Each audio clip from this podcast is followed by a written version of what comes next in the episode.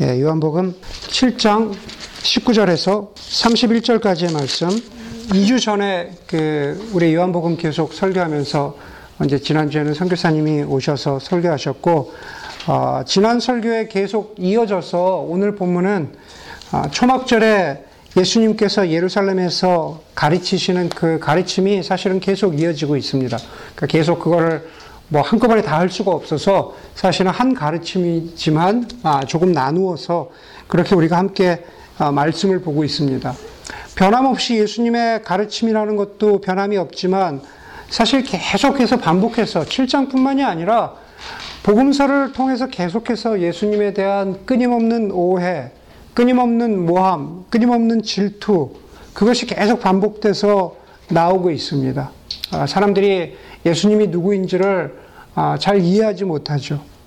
사실 이런 예수님에 대한 오해는 시대와 모양을 달리할 뿐 예수를 믿고 따르는 기독교에도 물론 있어 왔고 기독교인들 사이에서도 과연 예수는 누구이고 예수를 믿는다는 것은 무엇인가 하는 것에 대한 오해가 계속 있어 왔습니다. 또 마찬가지로 기독교, 기독교와 교회를 보는 혹은 그리스도인들을 바라보는 세상의 시선 속에도 그런 오해는 변함없이 있어 왔습니다. 우리 오늘 본문 통해서 기독교에 대한 그리스도인에 대한 혹은 교회에 대한 오해가 아주 넘쳐나는 그러한 세상 가운데에서 아니 어떤 때는 우리도 과연 우리가 무엇을 믿고 있는지 헷갈리는 그러한 상황 가운데에서 주님이 오늘 본문을 통해서 이것이 너희가 믿고 있는 바라고 그렇게 다 말씀해 주시지는 않지만 그럼에도 불구하고 이것이 우리가 믿는 것이 아니냐라고 하는 것에 대한 중요한 말씀을 저희에게 어, 해주시고 있다고 믿습니다. 그래서 다는 아니지만 그러나 중요한 그 한 가지를 우리가 함께 보도록 하겠습니다. 그러기 위해서는 우리가 먼저 선행되어야 하는, 먼저 있어야 하는 것들이 있는데 그것은 뭐냐 하면은 아, 우리는 그리스도인이죠. 우리는 그리스도인이고 우리는 교회인데 교회 바깥, 그리스도인의 바깥 혹은 기독교의 바깥에서 아, 저쪽에서 저 건너편에서 우리에게 말하는 것들을 주의, 주의 깊게 들을 수 있어야 한다는 겁니다. 다시 말해서 우리와 소위 얘기하는 우리가 아닌 사람들이 우리에게 무엇, 무엇이라고 얘기하는지 좀 들을 수 있어야 된다는 겁니다. 아, 계속 초막절의 말씀, 성전에서 가르치고 있는 그 말씀이라고, 그 상황이라고 말씀드렸죠. 25절 함께 보겠습니다. 25절에 보니까 예수님께서 그렇게 가르치시고 있는 중에, 어, 예루살렘 사람들이 이렇게 말합니다. 아, 예루살렘 사람 가운데서 몇 사람이 말하였다? 그들이 죽이려고 하는 이가 바로 이 사람이 아닙니까? 보십시오. 그가 드러내놓고 말하는데도 사람들이 그에게 아무 말도 못합니다. 지도, 지도자들은 정말로 이 사람을 그리스도로 알고 있는 것입니까? 우리는 이 사람이 어디에서 왔는지를 알고 있습니다. 그러나 그리스도가 오실 때는 어디에서 오셨는지 아는 사람이 없을 것입니다. 여러분, 한 절씩 자세히 보겠습니다. 말씀드린 대로 지금은 예수님께서 초막절 성전에서 가르치고 계신 장면인데 그 가르침을 듣던 사람들 사이에서 여러 가지 오해가 있었습니다. 정말 이, 이 젊은 청년이 하나님의 아들, 아들인지, 아니면 하나님이 보내신 선지자인지, 아니면 그것도 저것도 아니면 그냥 말 잘하는 하나의 그냥 사기꾼인지, 아니면 그냥 좀, 좀 지식이 있고 지혜가 있는 선생인지, 누구도 확신하지 못하는 그러한 상황이었죠. 그런데 그 중에 몇 사람이 이렇게 말합니다. 이 예수라는 사람이 이렇게 대놓고 성전에서 사람들 앞에서 이렇게 말하고 있다면 그것은 제사장과 서기관, 율법사들, 거기 뭐라 그럽니까? 지도자들이라 그러죠. 지도자들이 그 사람을 그리스도로, 다시 말해서 메시아로 인정했기 때문에 그런 건가요? 그렇게, 그렇게 물어보는 겁니다. 26절에 음. 그렇게 이야기하죠. 그가 드러내놓고 말하는데도 사람들이 그에게 아무 말도 하지 못합니다. 그 이유는 우리의 지도자들이 정말로 이 사람을 그리스도로, 그리스도는 메시아의 히브리적 표현이잖아요. 그렇죠? 우리 기름, 기름 부음 받은 메시아로 지도자들이 그렇게 인정했기 때문에 이 젊은 청년 예수가 성전에서 이렇게 떳떳이 가르치, 가르치고 있는 겁니까? 라고 몇 사람이 그렇게 질문했습니다. 그런데 그렇게 말한 사람들은 27절에서 이렇게 말해요. 우리는 이 사람이 어디에서 왔는지 알고 있습니다. 아마도 같은 출신일 수 있겠죠. 어, 같은 동네에서 온 사람일 수 있는 거예요. 저 예수라는 사람은 갈릴리 출신이에요. 나도, 나도 갈릴리에서 왔고, 내가 저 사람이 어떻게 커왔는지 알고, 어떤, 어떤 사람인지 아는데, 내가 아는 사람이 아닙니까? 정말로 지도자들이 저 사람을 메시아로 인정한 겁니까? 라고 그렇게 말하고 있습니다. 이렇게 말하는 사람들은 누굽니까? 예, 초막절에 그냥 성전의 절기를 지키러 온 사람, 갈릴리 사람일 수도 있고 예루살렘 예루살렘 사람일 수도 있고 그냥 그냥 동네 사람들이라는 거죠. 그냥 우리 주위에서 평범히 평범하게 만날 수 있는 사람들입니다. 여러분 지금 지금 우리의 상황으로 돌아와서 보자면은 바로 그렇게 말하는 그 사람들은 우리 교회 주변에서 우리의 직장에서 혹은 우리의 친구들 가운데서 우리가 흔히 만나는 사람들입니다.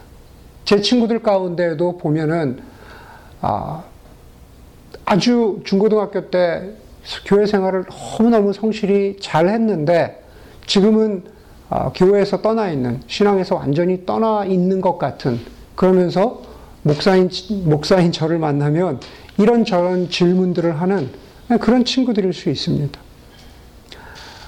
어쩌면은 그 사람은 말씀을 준비하면서 그런 생각을 해봐요. 뭐 제 친구도 친구일 수도 있지만, 목사인 저를 형으로 둔제 네, 동생일 수도 있, 있죠. 네, 제 동생도 어, 지금 교회를 잘 안 다니는데, 막내 동생은 어, 계속 어, 기도할 때마다 제 동생을 위해서 기도합니다. 뭐 저희 저희 막내는 정말로 저희 그 외할머니의 기도를 받으면서 어릴 때부터 커오내었거든요. 그래서 언젠가는 하나님 하나님께로 다시 믿음으로 돌아오지 않을까라는 어, 그런 어, 소망을 가지고 기도하고 있습니다. 우리가 흔히 평범히 만나는 사람이라고 했을 때 그 사람은 여러분들 직장 옆자리에 앉아 있는 어쩌면 지독한 무신론자일 수도 어, 있습니다. 아니 어쩌면 그 사람은 우리가 여기저기서 접하는 대로 예수는 좋다고 하지만 교회는 싫다고 하는 정말 진리를 찾아가는 추구자, 시커일 수도 있습니다. 그렇기 때문에 본문에서 저 예수님은 누굽니까? 라고 질문하는 그 동네 사람들이나 아니면 우리가 주변에서 만나는 그 사람은 신앙의 어떤 면에서는, 신앙의 어떤 면에서는 우리 기독교인보다 어쩌면 더 진지하게 고민하고 진지하게 질문하는 사람들일 수 있습니다. 예루살렘 성전에서 예수가 그리스도인가, 정말 그리스도인가, 라고 그렇게 궁금증을 가졌던 그 사람들처럼 우리 주변에 있는 누군가는 이렇게 물어볼 수 있는 겁니다. 내가 보는 기독교가 정말 기독교인가? 내가 보는 교회가 정말 교회인가? 그 진실은 알 수 없지만, 그러나 정말 저것이 기독교와 교회의 모습인가? 아직도 세월호의 참사가 끝나지 않았고, 아직도 아, 그 아픔이 계속되고 있고, 또 그 와중에 뭐 이런저런 어, 선거들이 치루어지고, 뭐 미국도 마찬가지고, 우리는 그 가운데에서 많은 교회들이나 또 어떤 목사님들의 말실수, 언행을 보면서 우리 기독교인 스스로뿐만 아니라 교회 바깥, 기독교 바깥에서도 우리가 모르는 사이에, 아니 어쩌면 우리가 알지만 그것보다도 훨씬 더 심하게 교회를 향한, 기독교를 향한 질문이 있고, 오해가 있고, 비판이 있고, 그리고 질타가 있다는 걸, 우리를 그렇게 두들겨 대고 있다는 것을 우리가 인정해야 합니다. 정말로 우리 주변에 있는 사람들은 그 사람들은 복음에 대해서 깊이 있게 모르고 예수 그리스도가 누구이신가 제대로 안다고 할 수 없지만 그런 예수 그리스도를 인격적으로 만나는 그러한 경험은 없었을지라도 아 그런데 내가 어렸을 때 알았던 내가 내 주변에 진정으로 진리를 추구하며 예수님을 쫓아가고자 했던 그리스도인의 혹은 교회의 모습에 비추어 보자면 기독교의 혹은 교회의 어떤 모습은 저것은 본 모습이 아닐 거야. 실체는 알지 못하지만 가짜를 보면서 아 이것은 이것은 본 모습은 아닐 거야. 라고 그렇게 생각하는 사람들이 혹은 말하는 사람들이 있다라는 거죠. 단지 교회가 크고 단지 명성이 있고 오늘 본문처럼 지도자들이 혹은 정치가들이 인정해 주는 것처럼 보여진다고 해서 참 교회나 참 기독교로 그렇게 받아들이지 말아야 한다라는 사실을 우리는 인정해야 합니다. 어떤 것들은 똑같은 기독교라는 이름을 가지고 있지만 어떤 것들은 아닐, 아닐 것이다. 음. 어떤 것은 저것은 진실이 아닐 것이다. 라는 우리 바깥의 목소리에 우리가 귀를 기울여야 한다는 겁니다. 거기서부터 어쩌면은 우리가 알지 못하는 질문들을 받으면서 우리가, 우리 그리스도인들이 과연 우리가 믿는 것은 뭘까? 과연 우리가 알고 있는 예수님은 누구일까? 그렇게 시작해야 된다는 거죠. 본문에서는 그렇다면은 정말로 이것만큼은 이것만큼은 믿음이다. 이것만큼은 믿음의 모습이다. 이것만큼은 참 기독교이고 교회가 지향해야 하는 모습이다. 라는 것을 이렇게 말씀해 주고 있습니다. 28절 함께 보겠습니다. 28절에 보니까 예수께서 성전에서 가르치실 때 큰 소리로 말씀하셨다. 너희는 나를 알고 또 내가 어디에서 왔는지를 알고 있다. 그런데 나는 내 마음대로 온 것이 아니다. 나를 보내신 분은 참되시다. 너희는 그분을 알지 못하지만 나는 그분을 안다. 나는 그분에게서 왔고 그분은 나를 보내셨기 때문이다. 주님이 스스로 말씀하십니다. 그래요. 여러분들이 알고 있는 대로 저는 갈릴리 출신입니다. 아, 갈릴리 출신입니다. 그런데 그 후에 예수님께서 나는 어디에서 또 내가 어디에서 왔는지를 여러분은 알고 있습니다. 네, 나는 갈릴리 출신입니다. 라고 얘기한 것에서 끝나지 않고 약간, 약간 말씀하시는 것을 바꾸죠. 뭐라고 바꾸시냐 하면은 누가 나를 보내셨는지.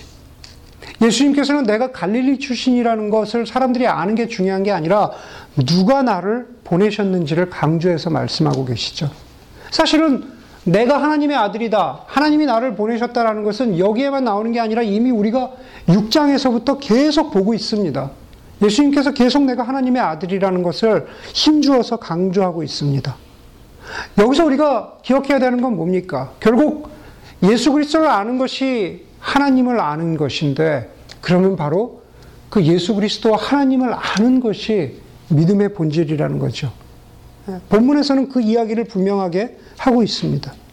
예수 그리스도를 아는 것, 그것이 믿음의 본질이고 교회의 본질입니다. 믿음이라고 가르치고 선포되는 것들 가운데에서 하나님 아버지와 그, 그 아들 예수 그리스도가 중심에 있지 않다면 비록 성전에서 예배당에서 선포되는 하나님의 말씀의 모양은 가지고 있더라고 할지라도 그것은 신앙의 본질이 아닐 경우가 있다라는 겁니다. 예수를 믿어서 복을 받아서 부자가 되고 모든 일이 술술 풀리고 만사형통하고 얼마 전에서 페이스북에 제 페이스북 친구인 어떤 어, 출판사 사장님이 쓰신 것처럼 어떤 심지어 어떤 출판사에서는 요즘에 뭐 예수님을 잘 믿었더니 뭐, 뭐 무슨 뭐 제가 확실히 기억 안 나는데 50억이 들어왔다. 뭐 이제 이런 이런 이것은 이것은 본질이 아니라는 거죠. 예, 본질이 아니라는 겁니다. 그렇다면 예수님께서 올바르고 진정한 신앙에 이르는 한 모습은 어떤 것인가? 그것을 오늘 우리에게 가르쳐 주고 있어요. 21절 보겠습니다. 예수께서 그들에게 말씀하셨다. 내가 한 가지 일을 하였는데 너희가 모두 놀라고 있다. 내가 한 가지 일을 하였는데 너희가 모두 놀라고 있다. 그 일이 먼저 무엇인지 우리가 아, 그냥 이해하고 넘어갑시다. 예, 제가 설명 안 하면 여러분들이 어, 그한 가지 일은 뭘까? 계속 어, 하실 것 같아서. 여기서 예수님이 말씀하신 한 가지 일은 이미 두 장 전에, 5장에서 나왔던 안식일에 38년 된 병자를 고치신 일을 지금 여기서 말씀하고 있는 겁니다. 내가 한 가지 일을 하였는데 너희가 모두 놀랐다. 그러면서 계속해서 이렇게 말씀하세요. 22절에서 모세가 너희에게 할례법을 주었다. 이 때문에 너희는 안식일에도 할례를 준다 그랬습니다. 우리가 아는 대로 유대율법에서 아기가 태어나면 남자 아기가 태어나면 태어난 지 8일 만에 할례를 주죠. 할례를 주는데 할례의 목적이 뭘까요? 뭐 우리 할례, 음식법, 안식일, 유대 유대교의 가장 가장 중요한 3대 키가 되는 어떤 그러한 율법의 의식들이라고 하는데 특별히 할례 같은 경우는 이 아이가 하나님의 자녀임을 하나님 나라 백성의 자녀임을 확증해 주는 그러한 의식이죠. 그러니까 얼마나 중요한 법입니까? 할례를 받으면 하나님의 자녀가 하나님의 자녀로서 인정받는 겁니다. 그렇기 때문에 태어난 지 8일 만에 할례를 받아야 하는 날이 심지어 안식일이었어도 할례를 행했어야 됐습니다. 예, 심지어 8일이 아, 안식일이었어도 할례를 행하, 행하, 행했어야 되는 겁니다. 그러, 그런데 그렇게 너희에게 할례를 받고 할례를 행하는 것이 중요한데 심지어 그것도 중요하다면 사람을 살리는 것, 아픔과 질병에서 사람을 살리는 것은 얼마나 중요하냐, 얼마나 귀중하냐, 라는 말씀을 하시면서 23절 중간 이하에서 이렇게 말씀하시죠. 내가 안식일에 한 사람의 몸 전체를 성하게 해주었다고 해서 너희가 어찌하여 나에게 분개하느냐? 나에게 화를 내느냐? 하나님의 백성 되기 위해서 할례를 심지어 안식일에도 행하는데 내가 안식일에 사람을 고쳤다고 해서 너희가 왜 나에게 그렇게 화를 내느냐? 그 말씀을 하고 있는 거죠. 여러분, 38년 된 병자의 스토리로 가면은 여러분들 아시지만 유대인들이 예수님을 향해서 화를 낸 것은 38년 된 병자를 고쳤기 때문이 아니라 안식일에 그 일을 행하기 때문에 그것이 계속해서 어, 유대인들의 마음을 거슬리게 했던 것을 아, 우리는 알 수가 아, 볼 수가 있습니다. 여러분 예수님께서 유대 사람들이 그렇게 중요하게 여겼던 어, 할례 의식을 통해서 생명 살리는 것이 한 사람의 목숨을 살리는 것이 얼마나 중요한가라는 것을 가르치셨다면 우리는 여기서 과연 믿음이 뭔가, 기독교 신앙의 본질이 뭔가라는 것에 대해서 한 가지 교훈을 얻게 되죠. 그것은 우리의 믿음, 우리의 신앙에서 빠질 수 없는 한 가지 그 하나는 무엇이냐 하면은 바로 생명 살리는, 생명을 주시는 하나님 아버지를 아는 것이죠. 우리가 신앙의 본질이 하나님 아버지와 그 아들 예수 그리스도를 아는 것이라고 했는데 그 하나님 아버지를 아는 것들 중에서 정말 빠질 수 없는 것은 바로 그 하나님 아버지를 설명하는 것. 어떤 분이요? 생명 주시는 하나님 아버지를 아는 겁니다. 어떤 사람에게는 그것이 육신의 생명입니다. 그리고 우리 모든 그리스도인들에게 육신의 생명, 육신의 질병, 아픔과 포함해서 아픔을 포함해서 우리에게 모두에게 동일하게 주시는 것은 영원한 생명을 주시는 그러한 하나님 아버지를 아는 것이죠. 우리 그 구원이라고 말합니다. 그러나 그 생명은 또 우리의 삶 가운데에서도 동일하게 나타납니다. 우리가 이미 사라지고 우리 우리 우리에게는 이미 더 이상 가지고 있지 않다고 생각하는 그런 기대하지 않는 소망을 찾는 일도 우리의 삶의 희망을 찾는 일도 하나님이 생명 주심에 또 다른 표현입니다.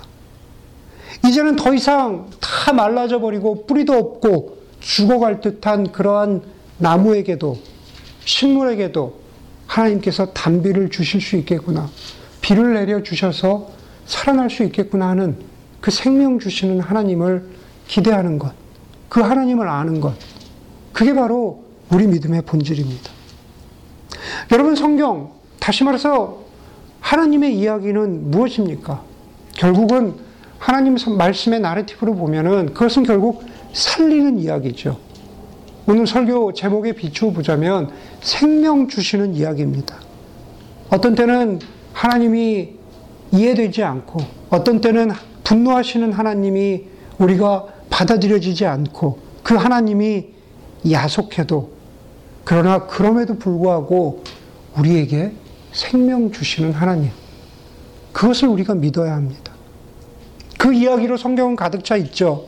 여러분, 아담과 하와가 거역해서 더 이상 그 생명에서 끊어졌다고 아무런 소망이 없다고 여겨지는 바로 그 즈음에 하나님께서 아담과 하와에게 무엇을 해주십니까? 가죽옷을 입혀주시죠. 바로 생명 주시는 겁니다. 하나님께서 그 인생에 벌어진 일들을 이해하기 어려웠지만 그러나 우리가 아는 대로 욥은 욥기의 마지막에서 내가 하나님을 귀로만 들었지만 이제 내가 하나님을 눈으로 봅니다. 내가 죄와 티끌 가운데 앉아서 회개하면서 하나님 앞에 나아갑니다. 그러면서 욥이 하나님의 생명 주심을 다시 한번 경험합니다. 예수님의 사역은 결국은 생명 주시는 인생이고 그리고 하나님의 생명 사역이죠. 이미 우리가 복음서를 통해서 다 나타난 것, 38년 된 병자를 고치시고 우리가 본 대로 수가성 여인의 인생의 그, 그 모습을, 시각을, 인생을 바꿔주신 것, 그것도 결국 생명 주시는 이야기입니다. 죽은 나사로를 살리는 것도 육신의 생명을 주신 것이고, 세리와 죄인들과 창녀들과 어울리시고, 그리고 혈루병 앓는 여인을 고쳐주신 것도 결국은 육신의 생명, 질병을 고쳐주신 거기도 하지만은 우리의 삶 가운데 여러 갈래로 얽혀 있는 아무런 소망이 없다고 하는 바로 거기에 생명 주시는 거죠. 네, 다시 피를 돌게 하시는 겁니다. 끝없는 절망 가운데 빠져 있는 제자들에게 나타나셔서 주님이 내가 주님이다 라고 그렇게 나타나신 것, 네, 보여주신 것, 그것도 생명 주신 거죠. 우리는 그런 모든 복음서와 또 구약과 또 서신서의 이야기들을 통해서 하나님은 생명 주시는 하나님이다. 라는 것을 우리가 기억해야 합니다. 그런데 그 하나님은 지금도 동일하시죠. 저와 여러분들의 삶 가운데, 우리 교회 예배 가운데, 우리의, 우리의, 심지어 우리의 금요 모임 가운데도 함께 하십니다. 우리가, 아, 우리 모두가 알고 있지만, 금요 겨자씨 모임을 할 때마다 어, 한 주마다 한 주마다 우리의 기도 제목들 함께 예배 오늘 드리기도 하지만 함께 예배 드리지 않는 형제 자매들 금요 겨자씨 모임에 나오는 형제 자매들의 기도 제목을 들으면은 우리 모두가 아, 마음이 아프고 그리고 어떻게 기도해야 될까 우리가 답답하지만 그러나 그래도 기도합니다. 아니 정말로 어떤 경우에 보면은 꺼져버린 불씨가 없는 생명 같지만 그래도 우리는 기도하죠. 예. 우리에게 능력이 있어서가 아니라 중요한 것은 하나님께서 생명 주실 것이다. 다시 살려내실 것이다. 라는 그 소망을 갖기 때문입니다. 바로 그 생명 주시는 하나님 안에 있는 하나님의 은혜를 믿기 때문이고, 그리고 하나님의 사랑을 믿기 때문입니다. 우리가 기억해야 하는 것은 바로 그 생명 주시는 하나님의 은혜, 생명 주시는 하나님의 사랑을 우리의 믿음의 본질로 우리가 늘 기억하고 우리가 꺼내보고 우리가 확인해야 되는 것, 그것이 바로 오늘 주님이 저와 여러분들에게 주시는 그러한 말씀입니다. 바로 그러한 생명 주시는 하나님이 과연 여러분들 가운데 있습니까? 내 안에 있습니까? 하나님 내가 정말로 그 생명 다시 한번 갖기를 소원합니다. 이미 영원한 생명 주셨지만 그러나 늘상 나에게 베풀어 주시는 생명을 내가 얻기를 원합니다. 그러한 기도가 그러한 바람이 여러분들 가운데 있기를 원합니다. 그러한 그러한 소망을 가질 때 바로 그 은혜의 하나님이 여러분들에게 생명을 주실 것이라는 사실 믿으시는 여러분들이 되기를 바랍니다. 그러나 동시에 설교의 제목처럼 하나님이 우리에게 생명 주셨지만 또 우리는 그 생명을 나누어야 하는 그러한 공동체가 되어야 합니다. 오늘 우리가 읽은 본문 마지막 31절에 보면 우리 가운데에서 많은 사람이 예수를 믿었다. 그들이 말하였다. 그리스도가 오신다고 해도 이분이 하신 것보다 더 많은 표징을 행하겠는가라고 그렇게 말합니다. 여러분, 더 많은 표적을 행하는 것이 중요할까요? 아니면 수많은 표적 가운데에서 진실함이 담겨 있는 게 더 중요할까요? 저는 오늘 31절을 보면서 그리스도께서 다시 오신다고 해도 이 예수보다 더 많은 표적을 행하겠는가라는 그것을 묵상하면서 사실은 어떤 양, 어떤 숫자보다는 바로 그 행하신 일의 진실함. 이미 요한복음 7장까지 뿐이 않았지만 1장에서부터 7장까지 그 순간순간 보여주신 예수님의 행하신 표적의 진실함을 우리가 묵상해야 한다고 생각합니다. 그렇기 때문에 숫자보다는 하나님이 우리에게 생명 주신 것처럼 마찬가지로 우리 공동체도 그 생명 주는 일에 진실함을 담아서 그 생명 살리는 일에 애쓰는 공동체가 되어야 한다고 믿습니다. 저는 이런 생명 살리는 공동체, 생명을 주는 교회, 그것을 떠올릴 때마다 되게 좋아하는 그 예화가 있습니다. 아마 우리 오승영제님 알 텐데, 유명한 복음주의 목사님이고 교수님이신 그 토니 캠폴로 목사님의 예화입니다. 필라델피아에 사시는 토니 캠폴로 목사님이 하와이에 가셨습니다. 그러면 하와이보다 필라델피아가 6시간이 빠르죠. 그래서 필라델피아에서 아침 9시에 아침을 먹을 시간이면 내가 아침이 배고프다라고 느낄 시간이면 하와이는 몇 시죠? 새벽 3시가 되는 거죠. 그러니까 새벽 3시가 되셔서 토니, 저, 토니 캠폴로 목사님이 배가 고픈 거예요. 예, 왜냐하면 필라 시간은 9시니까. 그래서 새벽 3시에 아침을 먹으러 나갔습니다. 예, 여러분들, 우리 미국 생활하면 알지만 사실은 새벽 3시에 먹을 만한 데가 예, 많이 없습니다.